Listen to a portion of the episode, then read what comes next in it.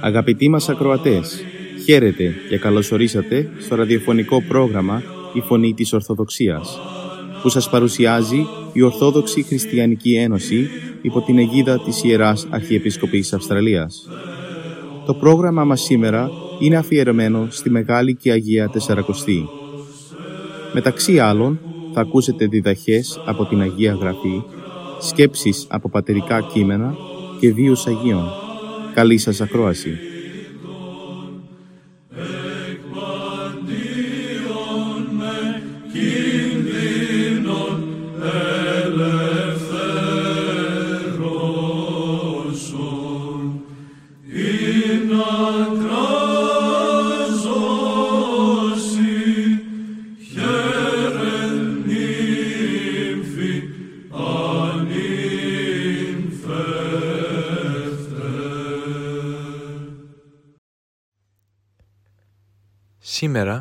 Κυριακή της Σταυροπροσκυνήσεως, προβάλλει μπροστά μας ο Σταυρός του Κυρίου.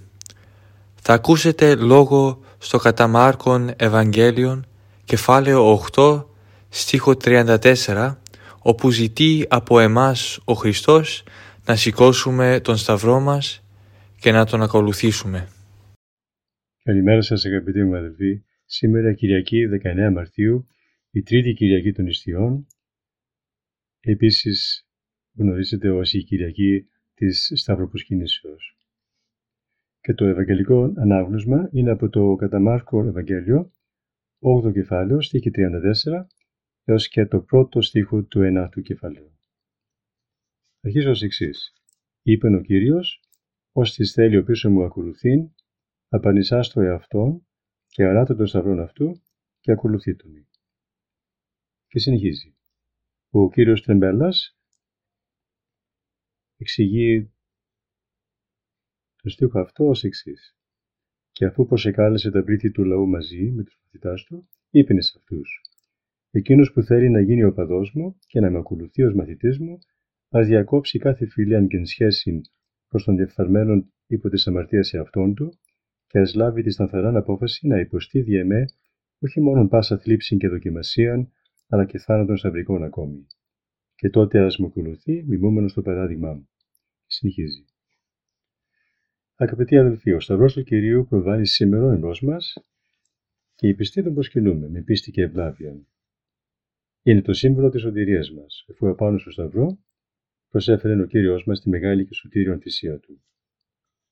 Συγχρόνως δε, ακούμε στο Ιερό Ευαγγέλιο, όπως ακούσατε, τον ίδιο τον Χριστό να μας λέει ότι όποιος θέλει να είναι δικός του, πρέπει και αυτός όπως και ο Κύριος να σηκώσει το σταυρό του και να ακολουθεί τον Χριστόν μιμούμενος του παράδειγμά του. Ποιος όμως είναι ο Σταυρός, τον οποίο πρέπει να σηκώσει ο χριστιανός; Ας μας απασχολήσει η ερώτηση αυτή σήμερα. Όταν ο Κύριος λέγει ότι ως χριστιανοί πρέπει να σηκώνουμε τον Σταυρό μας, Σταυρόν εννοεί όλες τις θλίψεις οι οποίοι θα συμβούν στη ζωή μας, σαν χριστιανοί, σαν άνθρωποι.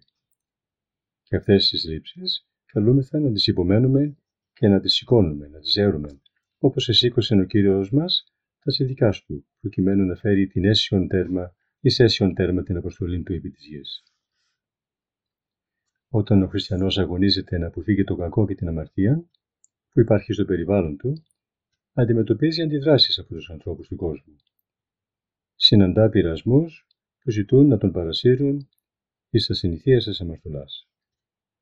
Και όταν είναι αναγκασμένος ο πιστός να βρίσκεται συνεχώς μέσα σε αυτό το περιβάλλον, είτε οικογενειακόν είναι αυτό, είτε επαγγελματικών, φυσικό είναι να υποφέρει και να στενοχωρείται. Είναι σταυρός όλο αυτό. Μήπως και ηρωνία και περιφρονήσεις γιατί είναι πιστός δεν αποτελούν σταυρόν; Αλλά και όταν θέλει να κάνει το καθήκον του να προσευχηθεί, να εκκλησιαστεί, να κάνει ιεραποστολή, να εργαστεί την αγάπη, δεν συναντά και τότε ο πιστός αντιδράσεις και δυσκολίας, είναι και η κατάσταση αυτή σταυρός. Αλλά και όταν έρχεται κάποια σοβαρή ασθένεια που διαρκεί μήνες και χρόνια ή όταν τα παιδιά παραστρατούν και γίνονται τύρανοι στο σπίτι ή όταν συμβαίνει μια οικονομική καταστροφή όλα αυτά δεν αποτελούν για το μέλος της οικογένειας που είναι χριστιανός σταυρών. Πολλές φορές εξαιρετικά βαρύ σταυρό. Τέλος, όταν ο Κύριος λέει ότι πρέπει να σηκώσουμε το σταυρό μας, εννοεί ότι πρέπει οι δικοί του να έχω την διάθεση και την απόφαση, αν χρειαστεί, να αποθάνουν για αυτόν. Αυτός λοιπόν είναι ο σταυρός μας και η σταυρή μας. Ο καθένας έχει το δικό του σταυρό, μικρότερον ή μεγαλύτερον, όποιον μπορεί να σηκώσει, γιατί ο Κύριος μας δίνει πάντοτε την υπόσχεση ότι ο σταυρός μας θα είναι σύμφωνα με τις δυνάμεις μας και ποτέ κάτι περισσότερο.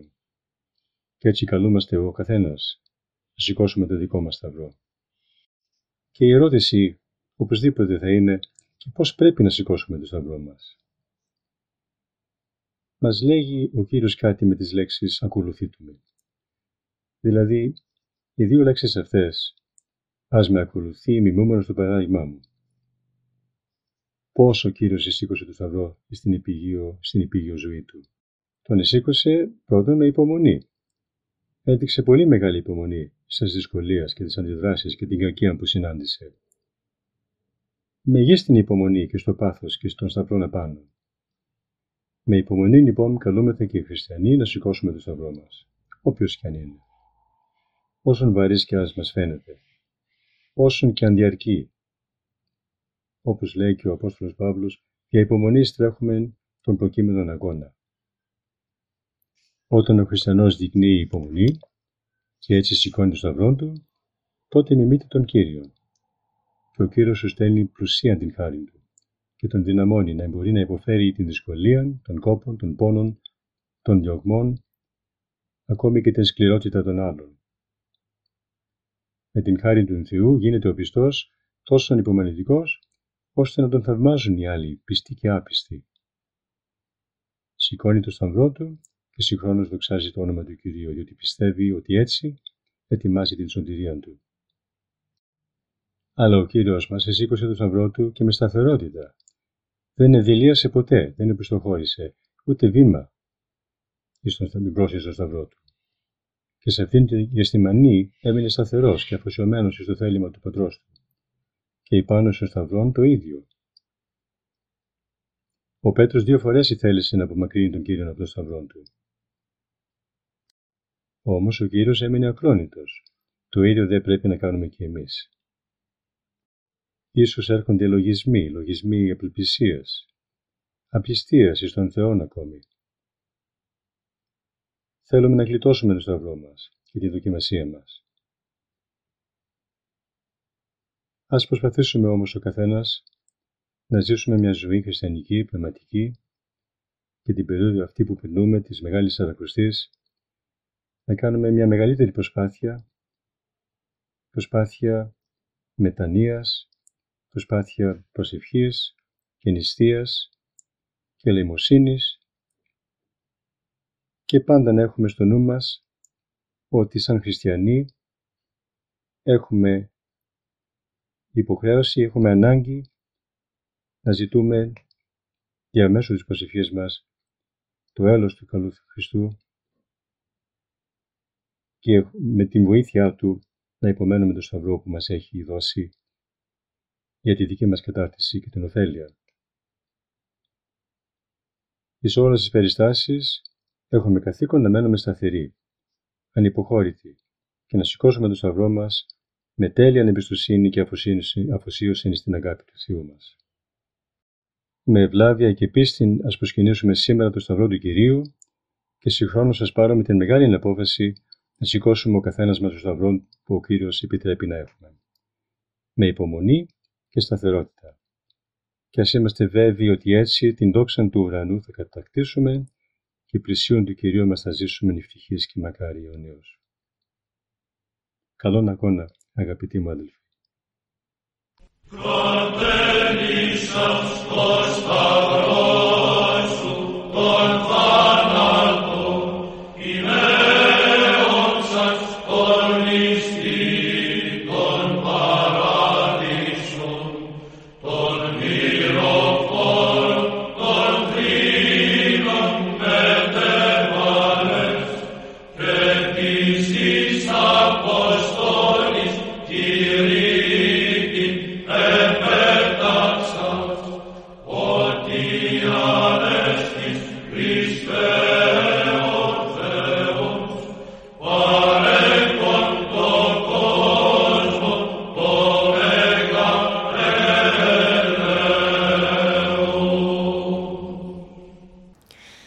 από τους βίους των Αγίων μας. Τη 18 Μαρτίου η Εκκλησία μας τιμά την μνήμη του Αγίου Κυρίλου. Στο πρόγραμμα μας σήμερα θα αφιερώσουμε μερικές σκέψεις από την ζωή του. Ο Άγιος Κύριο, Κύριλλος αποτελεί μια από τις λαμπρότερες φυσιογνωμίες των πατέρων και διδασκάλων της Εκκλησίας μας. Γεννήθηκε στην Ιερουσαλήμ περίπου το 312 με 315 μετά Χριστόν. Το 334 έγινε διάκονος και το τον επόμενο χρόνο ο Μάξιμος, επίσκοπος Ιεροσολύμων, τον χειροτώνησε πρεσβύτερο. Ο Κύριλλος από τότε διαπρέπει για τις θεολογικές του γνώσεις και τον ορθόδοξο ζήλο του. Γι' αυτό και του ανατίθεται στην Επισκοπή Ιεροσολύμων να κηρύττει το Θείο Λόγο και να διδάσκει τους κατηχουμένους. Το 351 ο Μάξιμος πεθαίνει και τότε ο, Θεό, ο Θεός αξιώνει τον Κύριλλο να χειροτονηθεί επίσκοπος Ιεροσολύμων. Αυτός όμως δεν αναπαύεται στις δάφνες του, αλλά πολλαπλασιάζει τους σκόπους του για την Εκκλησία και αναδεικνύεται ποιμήν και διδάσκαλος προς καταρτισμόν των Αγίων εις έργων διακονίας εις οικοδομήν του σώματος του Χριστού δηλαδή με σκοπό να καταρτίζονται οι χριστιανοί και να επιτελείται έργο διακονίας που οικοδομεί το σώμα του Χριστού. Ο Κύριλλος τρεις φορές εξορίστηκε για το ορθόδοξο φρόνημά του και υπέστη πολλές κακοπάθειες. Το 386 πεθαίνει αφήνοντας πίσω του μια ακμάζουσα εκκλησία Ιεροσολύμων. Επίσης, πολλά θεολογικά συγγράμματα που το κυριότερο είναι 23, 23 λεγόμενες κατηχήσεις. Από τους βίους των Αγίων. Τη 17 Μαρτίου η Εκκλησία μας τιμά τη μνήμη του Οσίου Αλεξίου. Στο πρόγραμμά μας σήμερα θα αφιερώσουμε μερικές σκέψεις από τη ζωή του. Ο Όσιος Αλέξιος γεννήθηκε στη Ρώμη στα χρόνια του Αρκαδίου και ο Νορίου, γιον του Μεγάλου Θεοδοσίου. Ο πατέρας του ονομαζόταν Εφημιανός και η μητέρα του Αγλαία. Ήταν ευσεβέστατοι χριστιανοί και είχαν μεγάλη περιουσία που διέθεταν στο ορφανά και στους φτωχούς με μεγάλη προθυμία και γενεοδορία. Την ίδια ακριβώς ανατροφή έδωσαν και στο γιο τους Αλέξιο. Με το δικό του χέρι μοίραζαν τα περισσότερα ελέη τους. Όταν έφτασε σε κατάλληλη ηλικία ο Αλέξιος, θέλησαν να τον νυμφεύσουν. Πράγμα που ο ίδιος δεν επιθυμούσε. Αλλά στην επιμονή των γονέων του, ο Αλέξιος νυμφεύθηκε μια γυναίκα που κι αυτή ήθελε να μείνει άγαμη. Οπότε συμφώνησαν να διατηρήσουν και οι δύο την παρθενία τους. Αυτό όμως το κατάλαβαν οι γονείς του Αλεξίου και γι' αυτό αναγκάζεται να φύγει σε μακρινό μέρος στην έδεσα της Συρίας. Εκεί επιδόθηκε στη μελέτη του, θε... του Θείου Λόγου και στις ασκήσεις, αλλά και στη βοήθεια και φροντίδα των πτωχών. Μετά 17 χρόνια επέστρεψε στην πατρίδα του και βρήκε στη ζωή τους γονείς του και τη σύζυγό του. Αυτοί όμως δεν τον ανεγνώρισαν. Έμεινε κοντά τους, συνεχίζοντας και καλλιεργώντας το θεάρεστο έργο του. Όταν πέθανε, αποκάλυψε ποιος ήταν – αυτό στην αρχή λύπησε τους δικούς του, αλλά έπειτα χάρηκαν, διότι ο Αλέξιος μέχρι τέλους ήταν άρτιος του Θεού άνθρωπος, δηλαδή τέλειος άνθρωπος του Θεού.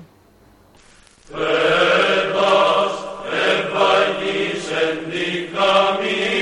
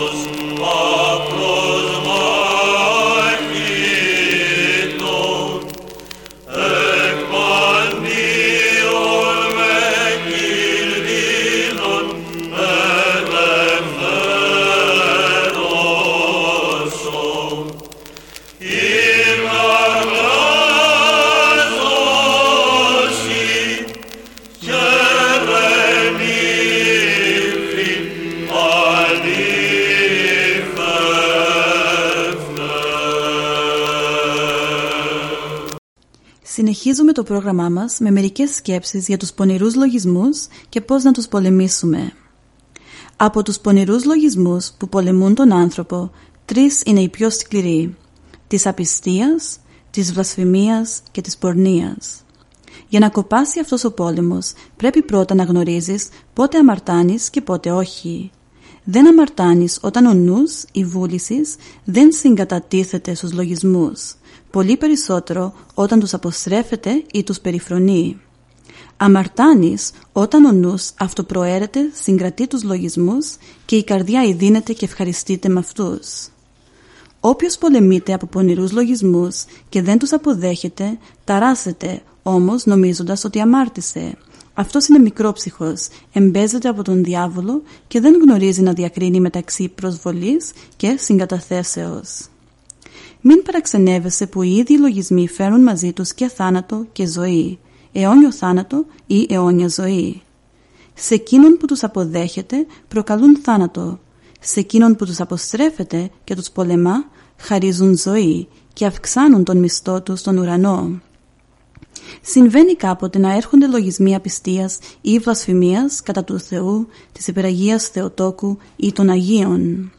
Καμιά φορά, αντικρίζοντας τα άχραντα και θεία μυστήρια ή τις Άγιες εικόνες, πέφτουν επάνω σου σαν μαύρο σύννεφο βλάσφημες σκέψεις. Περιφρόνησε αυτούς τους λογισμούς, αδιαφόρησε, μην ανησυχείς και μη θλίβεσαι, γιατί έτσι χαροποιείς τον διάβολο. Του αρκεί να σε βλέπει θλιμμένο και συγχυσμένο, αν δεν κατορθώσει κάτι χειρότερο. Θα ευπαξίσει τότε τους λογισμούς σου, για να εξουθενώσει τελείως τη συνείδησή σου. Όταν όμως σε δει να περιφρονείς τους βλάσφημους λογισμούς, θα απομακρυνθεί ντροπιασμένος. Πρόσεξε και θα διαπιστώσεις ότι και τα τρία είδη των λογισμών γεννιούνται συχνά από την κατάκριση. Μην κατακρίνεις τον αδελφό σου και θα καταφέρεις γενναίο πλήγμα στους πονηρούς λογισμούς. Επειδή όμως ο πόλεμος των λογισμών ταλαιπωρεί συνήθως τους επερηφάνους και φθονερούς, ο πιο σίγουρος τρόπος για να απαλλαγείς από αυτόν είναι να καλλιεργήσεις μέσα σου την ταπείνωση και την ακακία. Οι Άγιοι Πατέρες διδάσκουν και υποδεικνύουν τα μέσα και τους τρόπους που θα χρησιμοποιήσεις για να νικήσεις τους λογισμούς και να κατεσχύνεις τους δαίμονες που τους παίρνουν μέσα σου. Να τους φανερώνεις στον πνευματικό σου με την εξομολόγηση να προσεύχεσαι στον Κύριο με θέρμη αναθέτοντας σε Εκείνον την ασθένειά σου και ομολογώντας την αδυναμία σου. Να καλλιεργείς μέσα σου τη συντριβή του νου, την αυτομεμψία και γενικά ταπεινό φρόνημα. Να αγαπήσεις την ιστία που θανατώνει προπαντός τους αρκικούς λογισμούς. Να αγαπήσεις τους σωματικούς κόπους και μόχθους που ταπεινώνουν το σώμα και πνίγουν μέσα στον υδρότα σου τις πανουργίες των δαιμόνων να ζει συνέχεια με τη μνήμη του θανάτου και της φοβερής κρίσεως του Θεού. Να αντιπαραθέτεις στους ρηπαρούς λογισμούς άλλους λογισμούς, υγιείς και θεαρέστους. Τέλος, αν είσαι δυνατός, περιφρόνησε και περιγέλασε τους λογισμούς και ύστερα προσπέρασέ τους αδιάφορα. Ο τελευταίος αυτός τρόπος εξευτελίζει τελείως τους δαίμονες.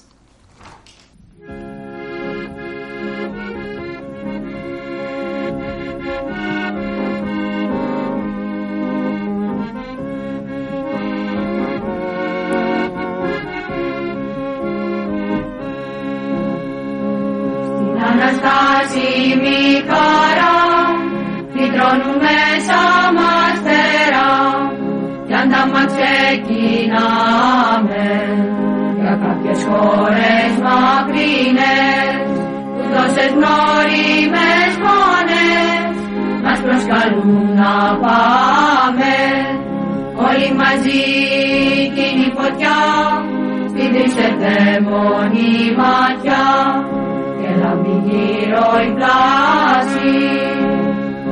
Δόξα ξανά στον πλαστουργό, που ήρθε με λόγο και σταυρό, τον κόσμο να αναπλάσει, τον κόσμο να αναπλάσει.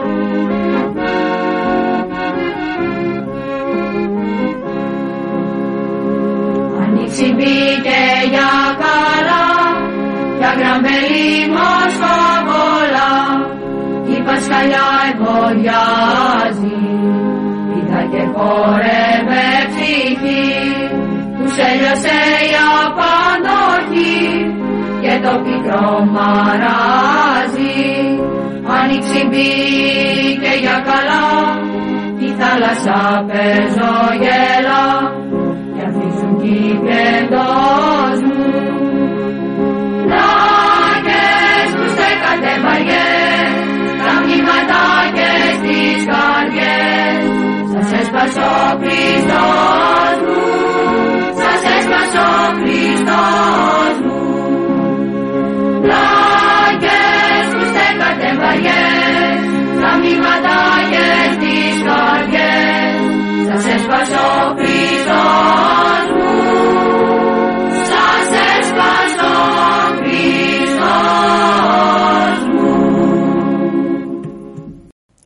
Συνεχίζουμε το πρόγραμμά μας με μερικές σκέψεις για την ανθρώπινη δόξα. Η δόξα των ανθρώπων σου στερεί τη δόξα του Θεού. Μη γλυκαίνεσαι με την τιμή του κόσμου τούτο, για να μην πικραθείς ξαφνικά και αναπάντεχα από την ατίμωση του κόσμου τούτου. Γιατί σε αυτή τη γη τη δόξα ακολουθεί συνήθως η ατίμωσης. Μετά την ευδαιμονία έρχεται η δυστυχία. Μετά την ευφροσύνη οι θλίψεις. Μετά τη χαρά ο πόνος. Μετά τη ζωή ο θάνατος. Όλα μεταβάλλονται, όλα έρχονται και παρέρχονται, εκτός από τον αιώνιο Θεό και την αιώνια δόξα Του. Οι Ιουδαίοι τίμησαν και υποδέχτηκαν τον Κύριο σαν βασιλιά με τα βαΐων και κλάδων και μετά από λίγο τον ατίμωσαν, τον εχλέβεσαν, τον εράπησαν. Πρώτα γονάτισαν μπροστά του και τον προσκύνησαν και έπειτα τον άρπαξαν και τον οδήγησαν στον σταυρό. Τη μια μέρα ζητοκράβγαζαν ως ανά ευλογημένος ο ερχόμενος εν ονόματι Κυρίου και την άλλη παρα- παραλυρούσαν σταυρωθήτω. Αυτοί είναι οι άνθρωποι και αυτή είναι η δόξα της γης. Όταν ευημερείς, οι άνθρωποι σε τιμούν και σε δοξάζουν. Όταν δυστυχήσεις, σε εγκαταλείπουν και σε αποστρέφονται. Όταν όλοι τιμούσαν και θαύμαζαν τον Κύριο, οι Απόστολοι ήταν δίπλα του. Την ώρα του πάθους του όμως τον εγκατέλειψαν και έφυγαν μακριά του. Όσο μεγαλύτερη είναι η δόξα, τόσο μεγαλύτερος και ο φόβος. Εκείνοι που ορειβατούν στις επικίνδυνες βουνοκορφές των τιμών διατρέχουν περισσότερους κινδύνους από εκείνους που βαδίζουν με σιγουριά στις ομαλές πεδιάδες της ασημότητας. Τα ύψη της τιμής διαδέχονται τα βάραθρα της ατιμίας και του ονειδισμού, είτε εδώ από τους ανθρώπους, είτε εκεί από τους δαίμονες. Όσο λοιπόν περισσότερο σε τιμούν, τόσο θεώρησε τον εαυτό σου ανάξιο της τιμής και κράτησε σταθερά μέσα στην καρδιά σου το φρόνημα της ταπεινώσεως. Θυμήσου τον θάνατο που τους εξισώνει όλους, πλουσίους και φτωχούς, άρχοντες και υποτακτικούς, ενδόξους και ασήμους, σοφούς και μωρούς, αντρίους και αδυνάτους. Όλοι κλείστηκαν μέσα σε ένα μικρό μνήμα.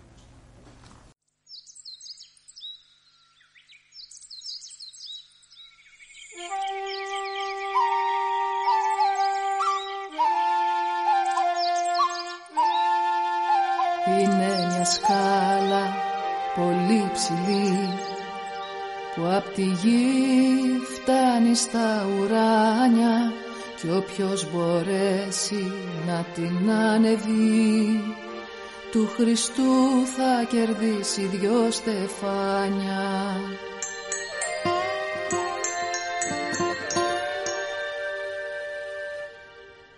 Σκάλια, σκάλια, σκάλια, σ' αυτή τη σκάλα. Πόρθα Παναγιά, να ανέβω μία στάλα. Σκάλια μικρά, σκάλια, σκάλια μεγάλα. Και εγώ σαν του Θεού, τα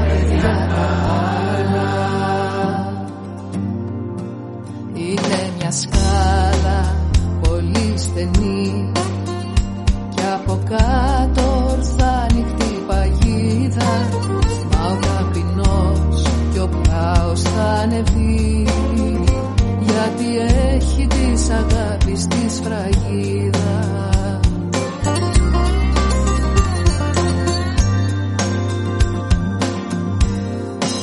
Σκάλια, σκαλιά, σκαλιά σ' αυτή τη